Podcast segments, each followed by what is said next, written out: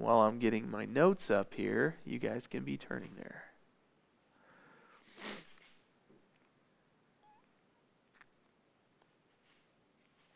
In 2 Corinthians chapter 6, Paul is about to um, he's about to describe to these uh, Corinthian believers his own heart. And the heart of any matter is always difficult to get to the root of. Paul is expressing to them and has expressed to them in several letters um, that he cares for them, that he desires to see God complete the work that he started in them, and that they need to flee unrighteousness. You know, God does, in fact, do all, every bit of it. You know, we sang the song earlier, I'm here to meet with you. Reveal yourself to me, Lord. But the reality is, is that we're the ones that are lost, not him. We're the ones that are in darkness. He is light. And so many times, yes, we do find God, but it's only because he finds us. He opens up our eyes to the truth that was already in front of us, but we couldn't see it. And so as God shines his light on our hearts, there's a work of salvation that happens, but there's also a work of sanctification. It starts with salvation. Ephesians chapter 2 says that salvation is not of works, lest any one of us could brag about it. But it's we've been saved by grace through faith, not of works, lest anyone should boast, so that God gets the glory. He's the one that does it. And yet there's some things that we need to do in order to continue in the faith. He gives us the faith to do it. He does it through us, but we have responsibility in this relationship he's given us. And so Paul has in chapter 5 he's gotten done in chapter 4 talking about how we are like earthen vessels. We're like cheap Tupperware that's got cracks in it. And and God has poured this glorious meal into us. But we're still cheap Tupperware. We spill. We get cracks. Uh, of course, I don't think most Tupperware is supposed to be microwaved, but when I microwave with it, it gets cracked. It goes too far, especially the microwaves at work that are like a thousand watts or something. When you put it on 30 seconds, you better know that it's going to be way too done.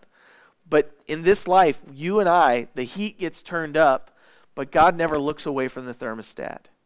He never looks, when the heat in your life gets turned up, God never takes his hand off of the thermostat because he knows how much that we can take. But he also, in the cracks, when he does allow us to get cracked, he knows that the glory of Jesus will pour through those cracks. That wonderful meal in the Tupperware is going to spill out, but it's going to be great because someone's going to get a taste of the gospel. And so he's explained to the Corinthians that even though we have this treasure of Jesus Christ in us, in jars of clay, we know that if our earthly house is worn out, this tent, our bodies, even though it's worn out and we groan and we're just over time, they're, they're not getting better, they're wearing out. It's like the, your favorite vehicle. No matter how much you love that thing, the bearings go out. No matter how much you polish the thing, it'll fade and you'll have to do it again. It won't be like the original patina that was on it when it was on the showroom floor. It just doesn't work that way. And in the same way, our lives are that way, and our faith is that way. But what happens is, though our outward man is perishing, it's wearing out day by day, God renews us day by day inwardly because something is in us that does not wear out, that does not fade, and that is the glory of God. The glory of God doesn't get dull over time.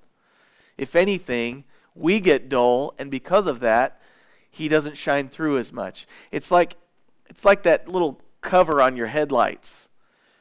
You know, now they've got some ways to clean that off, but that plastic over time with the wear and tear and the stuff that comes off the road and just dirt and sometimes when you wash it the soap scum causes them not to be as bright anymore that headlight is just as bright. It's what's in the way that's causing it to be less bright. And so now you can go online and find ways like using cutter bug spray.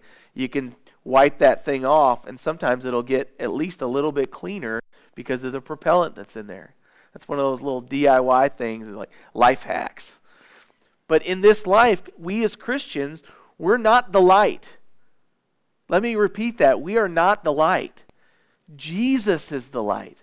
He's the glory that's within us. We're the ones that get in the way. He doesn't shine less bright.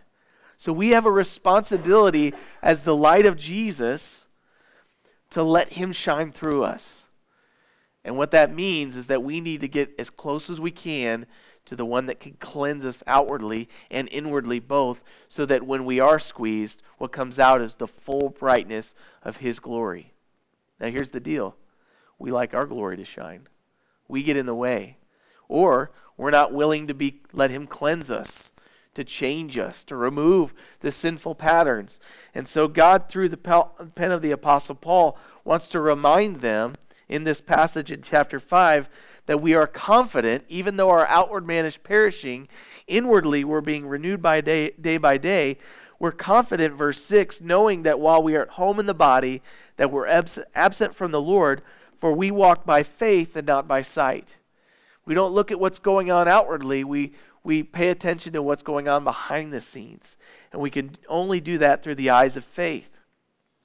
Verse 8 says, We're confident, yes, well pleased rather to be absent from the body and to be present with the Lord. So whether we're with the Lord or whether we're absent from his very presence and we're living in this life by faith, trusting in him, we're, we're confident, knowing that he is our hope and that life is not the end all be all. And therefore, verse 9, he said, we make it our aim. Now, this is Paul not saying you guys need to make it your aim. He's saying we, ministers of the gospel, called by God, chosen, promised an eternal future with Him, promised an abundant life with Him now, we make it our aim. You guys ever shot a gun or a bow and arrow? Like you can just shoot it without aiming, but do you hit your target? No. I mean, you might get lucky, but the idea is when you're shooting, it's an intentional thing. So Paul says, God saved us. He's done it all. I can't earn his favor. He saved me. He's promised me an eternal future with him. He's promised me abundant life. He's going to do it. 1 Thessalonians 5 says, He is faithful who will also do it. Does that take away your and I responsibility? No. As a matter of fact, it makes us even more responsible because we need to make it our aim, just like Paul says, we make it our aim, whether present or absent from the Lord to be well pleasing to Him. Is that a goal in your life? Whether you feel the Lord's presence or whether you don't, you feel like, hey, I'm in a spot where God can't see me. you ever heard somebody say that? They're in church. They're like, I can't believe you just said that in church. Because that's the only place God can hear you? Seriously? You know? In Psalm 139, that's what uh, David would say. He said, Where can I go and be away from your presence? And he goes through this big long list. He goes, Nowhere. If I go to the highest of, hi- highest of heights in the, my life of faith, I'm in the Lord's presence. And if I'm in the deepest valley where I can't sense the Lord's presence and I'm deep in sin, God's still aware of what's going on. So he says, We make it our aim, whether present or absent, to be well pleasing to the Lord. For we must all appear before the judgment seat of Christ, that each one may receive the things done in the body according to what he has done, whether good or bad. We are responsible for how we live out our faith, or for how we live out our faithlessness. And he reminded them of that. So in verse 12, he continues, verse 11, he continues, knowing therefore the Fear of the Lord, which Proverbs says the fear of the Lord is the beginning of wisdom. It's not a fear of, oh gosh, it scares you stiff, although sometimes it is and it should be. It's a fear that causes you to live rightly. But then he says, knowing therefore the fear of the Lord, this is our aim. This is what we intentionally are aiming to do. Christianity is not what we're not. I lived that way for a long time, a list of these are all things I can't do. And I heard other Christians live that way. You can't do that. You're a Christian. Okay, well, that's good. And it was true. But if I'm not supposed to do that, what am I supposed to do? Because if I don't find something to do, I'm going to get into trouble. He says, We persuade men. This is Paul's aim. We persuade men. We persistently talk to them. Now, our words can't persuade people. We need the power of the Holy Spirit. We need to pray for people more than we talk to them, but we still need to talk to them. We persuade men, but we are well known to God, and I also trust we're well known in your consciences. You know us. He says, For we do not commend ourselves again to you, but we give you opportunity to boast on our behalf, that you may have an answer for those who boast in appearance and not in heart. There were people that didn't like Paul. And so they said, Paul's not really what he says he is. Look at us. Look at who we are. Where did Paul go to seminary? Where did he get his training? Who's he? Who gives him authority? So they boasted in appearance, these people that were against Paul, and not in heart. Have you ever boasted in appearance and not in heart? Well, what's the big deal? God knows my heart. That's the big deal. God knows your heart. He knows exactly where you are. The only person you're fooling is yourself because everyone around you, if you put off this facade, you wear a mask, they'll, they'll see the mask and what you claim to be, but they'll also watch the rest of your life. They're aware of more than just what you post on Facebook. They're aware of more than what's going on outwardly or that you say that you are. You know, we oftentimes look at ourselves and we go, people only know what I tell them. No. Especially us, we live in a small town. People know way more than we want to tell them, right? And so, what Paul is saying here is, I know what they're saying about me, but I know them too. They boast outwardly, uh, and yet they're not what they say they are on the inside. So, therefore, from now on, verse 16, I'm jumping ahead, he said, We regard no one according to the flesh. And then he goes on in verse 17, he says, Therefore, if anyone is in Christ, if anyone is covered by the blood of Jesus, if anyone is in Christ, covered by him, then he's a new creation. He says, as a result of that, you can know that because the old things have passed away. Behold, all things have become new. The idea is that all things are becoming new. It's a continual process. God doesn't just flip a switch and we don't even have to try. If that was the case, He would just take us to heaven. It'd be over. But this life is about transitioning from this old life and God shedding away all the junk. And trust me, I still got my own junk too. And then making us new day by day. And as He's doing that, we are a new creation. We're being made new. And I love this because the old me, not so good.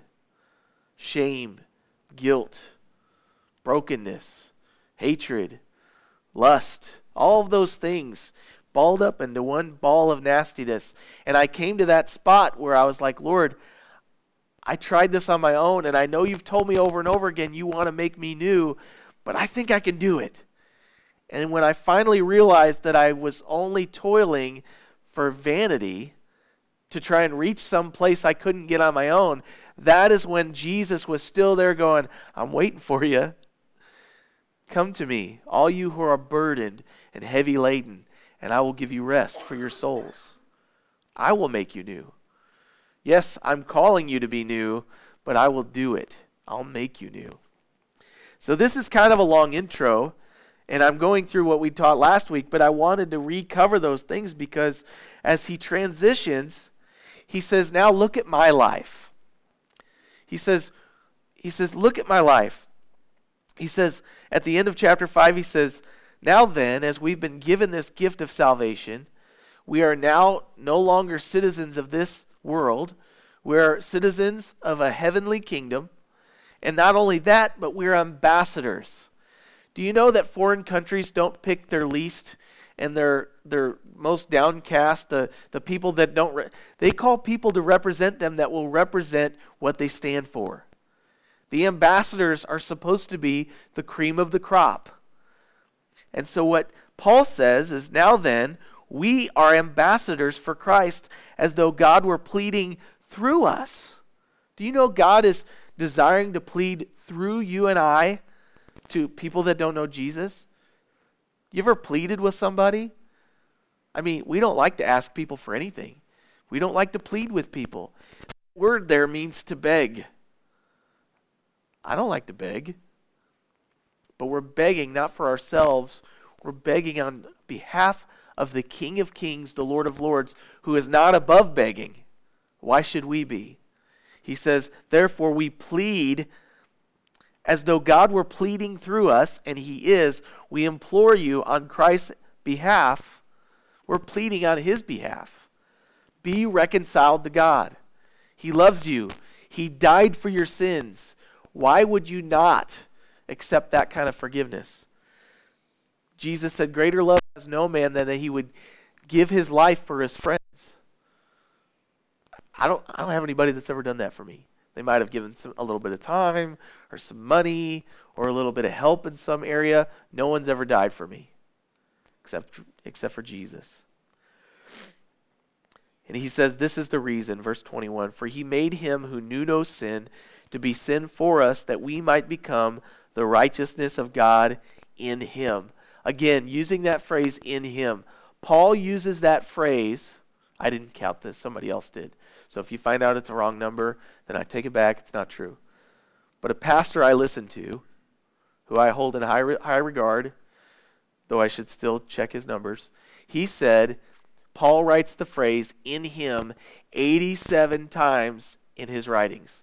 Now, Paul wrote a good portion of the New Testament, but in every one of his writings, he used the phrase in him a total of 87 times, or somewhere around that. That tells me that it's important that we are in Christ.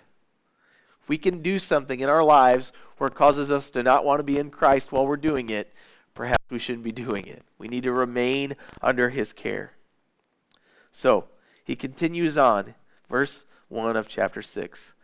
We then, as workers with him, also plead with you not to receive the grace of God in vain. He says, We are workers together with Christ. If God calls you to do something, He's not calling you to do it by yourself. That does not mean that people will crowd around you and go, Hey, we want to help you do what God's called you to do. Trust me, I know this. I've experienced it, not just here, but other places. When God calls you to do something, it's going to be hard. He's going to give you more than you can handle so that you'll need Him to do it. Because more than the stuff He's wanting you to get done, He wants the time with you. Yesterday, I went, I went to change my oil at my mom and dad's house. Now, if you ever worked in the shop with your own parents, I hope you've had that experience. I learned it while dad had a business working on cars. So I'm 10, 12 years old. I'm the guy that changes the oil on people's cars. And I'm also the guy that puts all the tools away when things are done. And then when somebody needs a tool, I better get it right now. There was no patience because there was three stalls, one mechanic, and nobody at the front desk except the mechanic. And so I'm the go-between. I'm the and I loved it because I knew what dad wanted and I would go get it. And when it wasn't there, I was upset because there was going to something was going to fly my way if I didn't get the tool in time. My dad loves me, but he's still impatient just like the rest of us. And so, all that said, during that time, I learned how to change my oil and stuff. But dad and I still do that together. He still got the lift. So we put my Jeep up on the lift yesterday. And I'm working with dad, right? But really, he kind of takes control of it, and it's his shop, and I just let him do what he does because all I did was bring the oil over. I just need an oil change. So we're dropping the oil out, we're doing all this stuff, and Kelly comes along and she's watching the kids, and, and my, my son's inside with grandma, but Kelly's like, I, I need to go check on him. And Lucy st- wants to stay outside. Two year olds, they've got a mind of their own. It's weird. And so she wants to go uh, stay outside, and Kelly goes, Hey, can she come in the shop with you? Well, at my house, absolutely. Break on in. It's going to take longer, but I want time with my daughter. At dad's shop, don't come in there with clean clothes. Don't be knocking over stuff. Don't be moving our tools. Don't be making noise. We, and, and also, we don't want the car to fall on you. You know, there's that too. There's the safety issue, but there's also the like, hey, we're doing our deal, stay out of it. And, and I respect that because it's his garage. But when it's at my house, my daughter is going to work with me. My son's going to work with me. As long as they can still stand me, I want them, because that goes away at a certain age, right? I don't want to spend time with you. I got friends. So I'm going to get as much time with them as I can because discipleship happens while we're doing everything else that we have to do oil changes, making dinner, uh, putting kids to bed at night, all of that stuff. That's when discipleship happens. Deuteronomy 6, Steve Persley taught about it. When you rise up, when you lay down, when you walk by the way. Everything you do is an opportunity to disciple each other. Each other, all of us disciple one another. It's what we need. We need interaction with one another. That's how the body of Christ grows. Some of us rub the you know the, the fine edges off. Some of us machete off a piece that needs to go. And some of us are more uh, subtle and gentle, and some of us are like, hey, that needs to happen. But the reality is, is it, it needs to happen in relationship. God is not above taking longer to do something while we're getting in the way. God's work, the work that He does, is not what we like to think of it as. We think of it as us marching. We're marching to Zion. You know, like we're doing it for Jesus. And we just picture ourselves as lifting all the weight. But what's really happening is what happens when I go to push mow the lawn. And Lucy gets out her push mower. Pop, pop, pop, pop, pop, pop. And it's got this little thing you pull, it goes, woo, woo, which is really loud in the house. We took it outside. And as we're getting ready to push mow, Daddy, I help you. Sounds great. Stay out of the way of the little thing where I'm blowing rocks out, you know. And as I'm push mowing and actually doing the work, she gets to be a part of the work. Now, you and I know that she's not cutting a thing. There is no grass getting cut. She's getting in the way, if anything. But what I know and what the Lord knows is that we find purpose in being a part of God's plan. And though we're really not cutting the grass, we're really not saving souls, we're really not sharing the gospel with people, God's doing it, and we get to be a part. And more than us being successful or perfect, He wants time with us. And He'll get that if He's got to move us sometimes so we can push mow the right spots. And so, in the same way, Paul says that. He says, We then, as workers together with him, also plead with you not to receive the grace of God in vain. God's given you his grace for salvation. He's also giving you the grace to bear with people that are not as far along as you. He's also given you the grace to be able to share the gospel. And so, don't receive that gift from him in vain. Recognize that that gift has been given to you to use it. He says, and he quotes there in verse 2. Uh, my Bible says he's actually cl- quoting from Isaiah 49, verse 8. He says, In an acceptable time I have heard you, and in the day of salvation I have helped you. Behold, now is the accepted time. Behold, now is the day of salvation. Do you know there is an acceptable time of salvation? Do you know what time is? It's finite. There's a distance from beginning to end of time. He says there is an acceptable day of salvation. You and I, we live in this day of grace where God is offering freely to whosoever shall believe, He's offering salvation. And salvation is not just our ticket punch to heaven. Salvation is, you know, you tell people, I've been saved, and they're like, well, were you drowning? Uh, were you in a car wreck and somebody dragged you out of the thing? No, I was born dead in my trespasses and sins, and God breathed into me the breath of life that can only come from a relationship with Him. Our sins separate us from the Lord, and in order to have that gap taken away, our sins have to be dealt with. God is a righteous judge. And so, what he did, we just read there in verse 21 of the last chapter, he made Jesus, who had never sinned, he put all of our sin on Jesus. In exchange for that, he gave us his righteousness. Jesus got the worst deal ever. But he did it for the joy that was set before him, our salvation. Substitutionary atonement, substitutionary payment. He took our debt and gave us his account full of righteousness. He imputed, he deposited his righteousness into our account. And as a result, our sin was deposited on Jesus, and sin has to be judged. And so, because of that, all the sin was put on Jesus, and it pleased God to punish Jesus. Does that make any sense to you?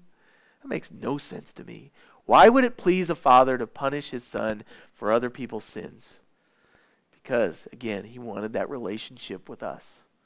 He loved the world so much that he gave his only son. Now, I don't know about you guys. I love you guys.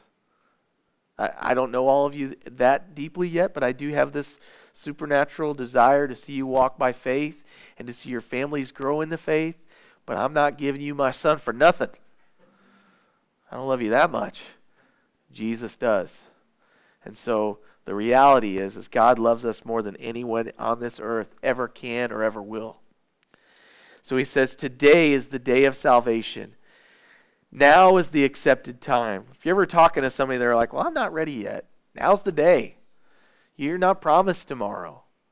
Be reconciled to God. Plead with them. You don't know what a day brings, is what James 4 says. Verse 3 Therefore, we give no offense in anything that our ministry may not be blamed. If we're trying to share the gospel of forgiveness of sins, we're trying to share the gospel of God's grace, we need to stay out of the way. And he says, Therefore, we give no offense in anything. Now, Paul was offensive to people because he was sharing the gospel of Jesus, which says the only way to be saved eternally is by Jesus Christ. That's offensive to people that think they're going to make it on their own. Hey, I don't need Jesus. I got I've been going to church my whole life. Trust me, you need Jesus just as much as the rest of us. If you've been going to church your whole life and you don't have a relationship with Jesus, you're missing it. You've gained the whole world, lost your soul. It's not going to get you anything. But Paul says we give no offense in anything that our ministry may not be blamed. Look at it. Look at the headlines. How many ministers have you seen in the headlines? And of course, the media takes this and goes to town with it. You never hear about Billy Graham and how he's been faithful. It, uh, you, you, although he is in the highlights, but you, you hear about the minister who cheated on his wife. You hear about the minister who's taken a bunch of money from the ministry. He's you know, stolen money. What's the problem with that? Well, there's obvious problems because the law, but the major problem is they've given the cause for the enemies of the Lord to blaspheme. Do you know why King David was reprimanded so harshly? Why there were so many negative effects because of his adultery with Bathsheba? Everyone, I'm, I'm assuming, knows that story. David, in the springtime, instead of going out to war like all the other kings did and fighting battles and conquering lands and taking the people out of the land of Israel, he stayed at home. When everybody else was going out to battle, David stayed home. And because of that, he had a lot of free time. So he started looking out over and he got up on his kingdom and he looked, standing in his castle and he looks, hey, there's a woman. Now, seeing someone, seeing a woman and looking at her, people don't wear enough clothes, right? Seeing them is not the sin. Looking again, that's the sin. That's the going to it, looking anyway. And so what David did is he acted on that. Sin conceived and brought forth it kept going. And, and so the biggest problem was his sin, but the bigger problem was how it affected God's kingdom. Because of his sin, he gave all of the enemies of the Lord that God wanted to use Israel to show the faithfulness of the Lord to. Because of David's sin, they blasphemed our God. Now, there was another guy who blasphemed the Lord. That was Goliath. And David, as a young, ruddy guy, came out of the sheep herd. He came out to the field that day in the valley of, uh, I can't remember the name of the valley, but there they were, the Philistines. And Goliath said, I defy the living God. If you guys will send one guy out to battle me, then this thing could be over. If you guys lose, then we're going to basically run your kingdom. And if we lose, we'll serve you. And so David goes, I will not listen to this uncircumcised Philistine. I'm going to go out there and battle him. So he goes out there and he kills Goliath. Not for his own glory, but for the glory of the kingdom of God. They were blaspheming his God. He had righteous, zealous anger. Now, fast forward. David has been walking with the Lord. He didn't go out to battle. Instead, he stayed home and rested, just chilled out for a little bit. And during that time, it wasn't the enemies of the house of the Lord that were blaspheming, it was him and he caused the enemies of the Lord to blaspheme rather than stopping them from doing it. My point being is that by the way that Christians conduct themselves, they bring discredit and defame the Lord. If we are not faithful to the Lord, what it does is it causes those who do not believe to go, They're just a bunch of hypocrites. There's no changing power in God. He's just a false God like all the rest of them. Now, some people will have those excuses anyway, whether we do anything or not. I get that. But we have a responsibility as we represent the Lord, as we're his ambassadors, to live for him in a way that does not bring shame to him. And that should be our prayer. Lord, help us to live out this life of faith and not to bring shame to your name, so that others will know you and be saved. Verse 4 But in all things we commend ourselves as ministers of God in much patience. He says we commend ourselves. In other words, we say, Look at us. Not to say, Look at us, but look at God's faithfulness. He says, We put ourselves as examples before you to say that God is faithful. He says we commend ourselves as ministers of God, but he doesn't get to live out his faith in ideal conditions. I don't know about you guys, but as a Christian, I'm all for following the Lord, and I'm like, this is this is a piece of cake. Except I don't get to do it in ideal conditions. You know, everyone wants to hit a home run, but it's the guys that can hit one when the wind's blowing at them that get the real fame because they're like, hey, that guy hit a home run and the wind was blowing at him. And in this life of faith, we got to try to hit home runs while the wind's blowing against us. While life is still going on, while we're going to our jobs day in and day out, while we're dealing with sickness at home. That's when we're called to live out faith. And so, in the same way, Paul says, we, we in all things commend ourselves as ministers of God, verse 4. He says, in much patience, in tribulations, in needs in distresses, in stripes. He's talking about when he had been whipped for his faith, in imprisonments. Now, Paul didn't go looking for imprisonment. He just pretty much everywhere he went, it seems like he got to know what the jail cell looked like because of where he was doing, what he was doing.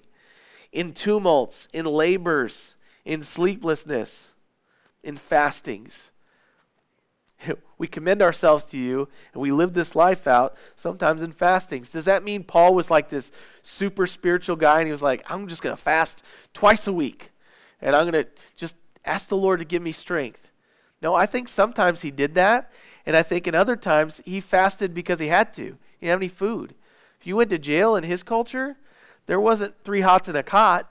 There was, hey, if you have people that like you, even though you're in jail and you're kind of a scumbag, they should bring you food because we're not going to feed you. So people died in those jails. And Paul had to live out his faith with no food. Now, if you want to be tested in your faith, this is when it happens. This is when the rubber meets the road. When you're hungry, that's a big one, right? My stomach starts rumbling a little bit. I get a little testy with my wife. Not because she needs to cook faster, just because I'm irritable, hungry. My flesh is crying out. It wants to be in control angry, when you're angry about something, that's when you'll get tested. When you're lonely and when you're tired. Think about when all those things happen at once. It's a blow up. I mean, I just saw it last night for my two year old, and I'm like, that's what I look like when I'm hungry, angry, lonely, and tired. And on top of that, she had a runny nose. I throw a fit. And the Lord says, that, that's not what it looks like to live by faith. You need to be above that. Now, it's not about mm, bearing up under it. It's about trusting in the Lord and saying, Lord, I need you in this. And so, yet again, about the relationship. But Paul says, We commend ourselves to you, not in ideal conditions, but with all these things going on. Verse 6 by purity, by knowledge, by long suffering. That's another word for patience. And if you've ever been patient or you want to learn to be patient, I think that's a good word for it long suffering. You know, if you can learn to suffer long, you can know what patience can be like. Uh, by kindness, by the Holy Spirit, by sincere love, by the word of truth, by the power of God, by the armor of righteousness on the right hand and on the left, by honor and dishonor, by evil report and good report, by de- as deceivers and yet true, as unknown and yet well known, as dying and behold we live as chastened and yet not killed, as sorrowful yet always rejoicing, as poor yet making many rich, as having nothing and yet possessing all things. He says, as this, yet this. He's saying this is the circumstance, yet this is the result. These is, this is what people were saying about Paul. They were saying, nobody knows him, and yet many people knew him. They were saying, he's, he's dying. He's, look at him, he's wearing out. And yet, behold, he says, I'm alive. As chastened, they were saying that all these bad things are happening to Paul because he's being chastened by the Lord. He's, he says, Yet uh, I've not been killed by my chastening. Maybe I did need some chastening, but I've not been killed by it. He says, I was sorrowful and yet always rejoicing. What did Paul write? He said, Rejoice in all things. To the Thessalonian church, he says, It's God's will that we would re- rejoice in all situations. That's not something that you can do unless your hope is built upon something that does not disappoint. And that's that the love of God has been given to you, that you have a purpose, and yet uh, making many rich, even though we've been called poor, and Paul was poor. He had given up his status. Paul used to be on the, the board of the Sanhedrin, which was the ruling council over Jerusalem. He gave up that position to be a Christian because most of the Sanhedrin, they were against the Christians. So he gave up his earthly position. Paul had been schooled in all the best rabbi schools. So Paul knew what it was like to give up the world, what the world thinks is good, in order to obtain the promise that God had given him. As having nothing and yet possessing all things. This is walking by faith and not by sight. He says to them, and I'll close with these last couple of verses. Verse 11, he says, O Corinthians, O Corinthians. Can you imagine? Like when you're talking to your kids, you're like, seriously, we've had this conversation. I love you. Why are we still battling in this thing? Why do you refuse to obey? Why are you not seeing the trees for the forest? He says, or the forest for the trees. He says, O Corinthians, we've spoken openly to you. We've bared our souls before you. Our heart is wide open. You're not restricted by us, but you are restricted by your own affections. Because you care what these people think when they come in, you're missing out on what we're giving you as the gospel. He says, and, and this is what we'll talk to you about next week. Verse 13 Now, in return for the same, since we've been open with you, I speak as to children, you also be open with me. Let's be real. Let's let's deal with the problems we've got. We've all got them. You know, and I think if there's anything that's a big problem in church, any church, ours has the same problem. It's lack of openness. Paul was open with his people. He bared himself to them. These relationships God's given us in the church, sometimes what you'll find is if you'll open yourself up to these relationships, they'll be deeper than any relationship you've even had in even your own family. You know, I have people that I've known since I became a Christian that I, I call them first. It's not because I don't love my parents. It's just because God's used them over and over and over again, and we're equally yoked. They're, they're aiming to be pleasing to the Lord, and so am I. So I need counsel from somebody that's aiming to be pleasing for the Lord. When I need prayer, I call someone who's been through what I've been through. And I don't know that they've been through that unless they've openly shared it with me, even though it might hurt. We need to be open with one another. Paul says, I've bared, I've borne, I've laid myself bare before you. Be open to me as well. I'm open to hear the complaints, uh, but also be open to hear my response. Let's work through this together. I know these people have said all this stuff about me, but why don't you approach me like Matthew 18 says? If anyone has sinned against you, go to them individually and have the conversation. Those conversations are uncomfortable and they're messy, but when you come out the other side, giving grace to one another, they're relationship building. Roots dig, dig deep. And we find out that we're all faulted, and we all get humbled, and we all get to grow in the grace and the knowledge of the Lord Jesus Christ. Showing the love that we've been received to our brothers and sisters. And then we'll also get better at being able to bear with those that don't know the Lord to recognize that, yeah, they act that way because they don't know the Lord. Why would they act any different? And then we'll get to share the gospel with them.